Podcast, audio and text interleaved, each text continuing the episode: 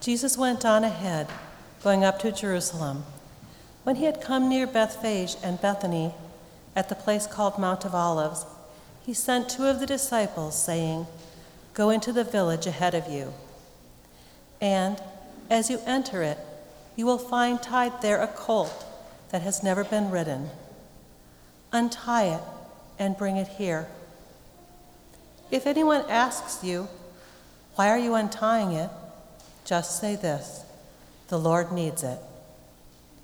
So those who were sent departed and found it as he had told them.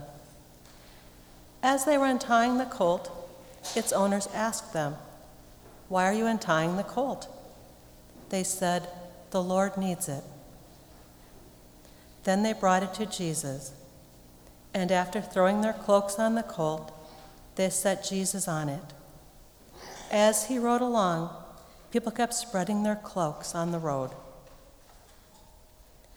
As he was now approaching the path down from the Mount of Olives, the whole multitude of the disciples began to praise God joyfully with a loud voice for all the deeds of power that they had seen, saying, Blessed is the King who comes in the name of the Lord, peace in heaven and glory in the highest heaven. Some of the Pharisees in the crowd said to him, Teacher, order your disciples to stop. He answered, I tell you, if these were silent, the stones would shout out.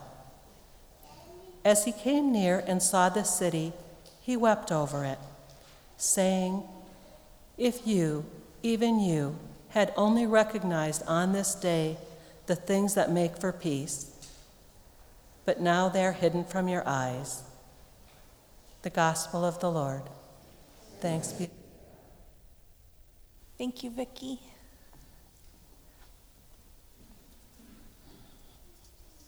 Good morning. Did anyone notice what is missing from our gospel text this morning?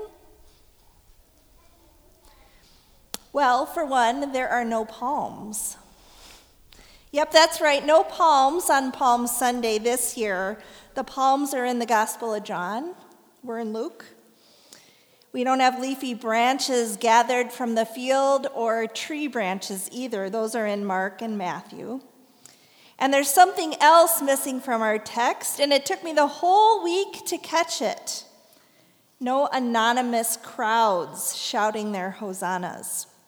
So today in the Gospel of Luke, we don't get palms or faceless crowds or hosannas, just the disciples spreading their cloaks on the road as Jesus makes his way to the city of Jerusalem. Should we go ahead and rename today No Palm Sunday or Cloak Sunday? I'll let you decide.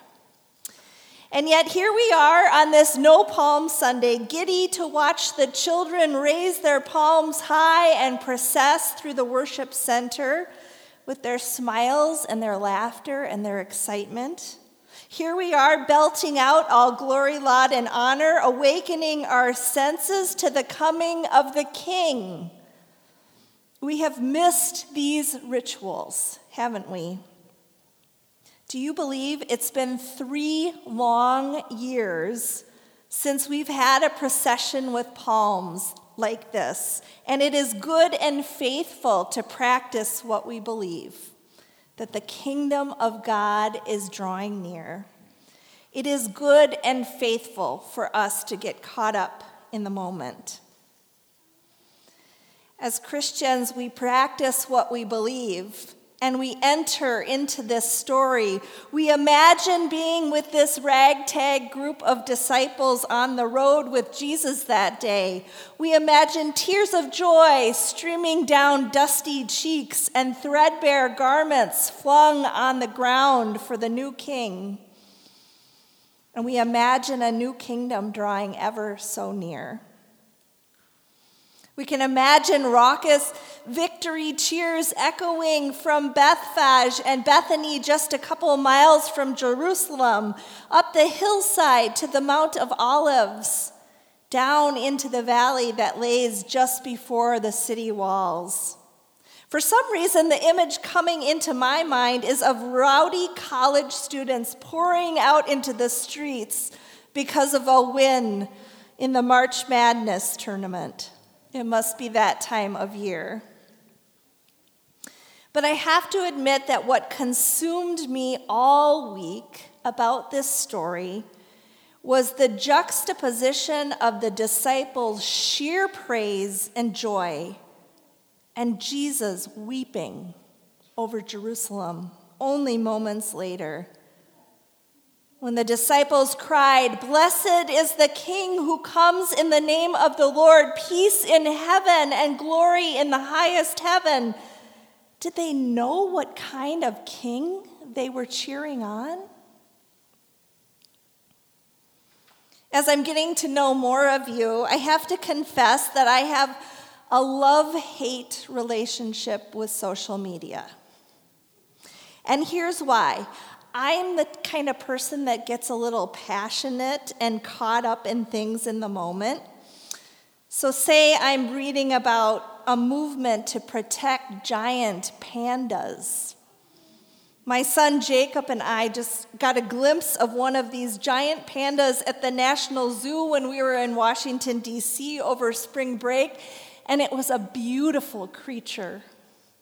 And so I'm reading this post about giant pandas online, and I'm getting really excited about this great organization, and I'm really feeling for these pandas. And suddenly I'm distressed thinking about what kind of a world we live in where giant pandas would be threatened to extinction. And now I'm donating to the organization and I'm liking their post with a big thumbs up and then switching my like to a love because that's what I'm really feeling in the moment. And then maybe replying with a double or triple or quadruple heart in the comments for good measure. I'm being a little tongue in cheek here, but the point is this, friends I don't know anything about giant pandas. And I don't know anything about the organizations that serve to protect them. I can learn about them, but that's going to take some work. When we wave our palms this morning, we are double, triple, quadruple hearting a king. But who are we cheering on? Who is he? We might expect that the disciples cheering Jesus on that day were the ones who would have known him the best. They were learning from Jesus as a prophetic teacher and as a preacher. They were bearing witness to cleansings and healings and miracles and deeds of such great power along the way. And had they not been privy even to Jesus predicting his own death? The disciples were right there in the action, and still they didn't completely recognize the king. They had hopes and dreams that were wrapped up in scriptural promise and political expediency. They longed for a leader who would rule the nations with glory and worldly power, force and expediency, but they did not know this king. They didn't recognize a king who came to give life and not take life away. They didn't completely recognize a king who came to show what love really looks like, even if it means rejection, suffering, and death. They didn't recognize a king who came to change hearts and inspire justice and peace. If you, even you, had only recognized the things that make for peace, cries Jesus as he draws near to the city. But now they are hidden from your eyes, he says. Is Jesus speaking to the authorities and people of Jerusalem? Is he speaking to the disciples who fail still to see him for who he is? Is he speaking to us over 2,000 years later who still have problems connecting the dots, or all the above. As I got up to write this sermon early, mor- early one morning this week, I was safe and warm in my home. My kids are hap- were happy and healthy and chirping away as we all greeted the new day. But in a place very far from home called Bucha, Ukraine, volunteers were carrying the bodies of murdered civilians out of graves. Once thriving cities have been reduced to rubble. And in a place very close to home, Minneapolis, the city has been voted to be one of the best places to live in the country. Yet at the very same time, the city has one of the largest racial inequality gaps in the nation. Unbridled violence, stubborn injustice, if only we knew the things that made for peace, but they are hidden from our eyes. He is a strange king, this Jesus that we celebrate today. And you and I and our broken world cry out to know him better.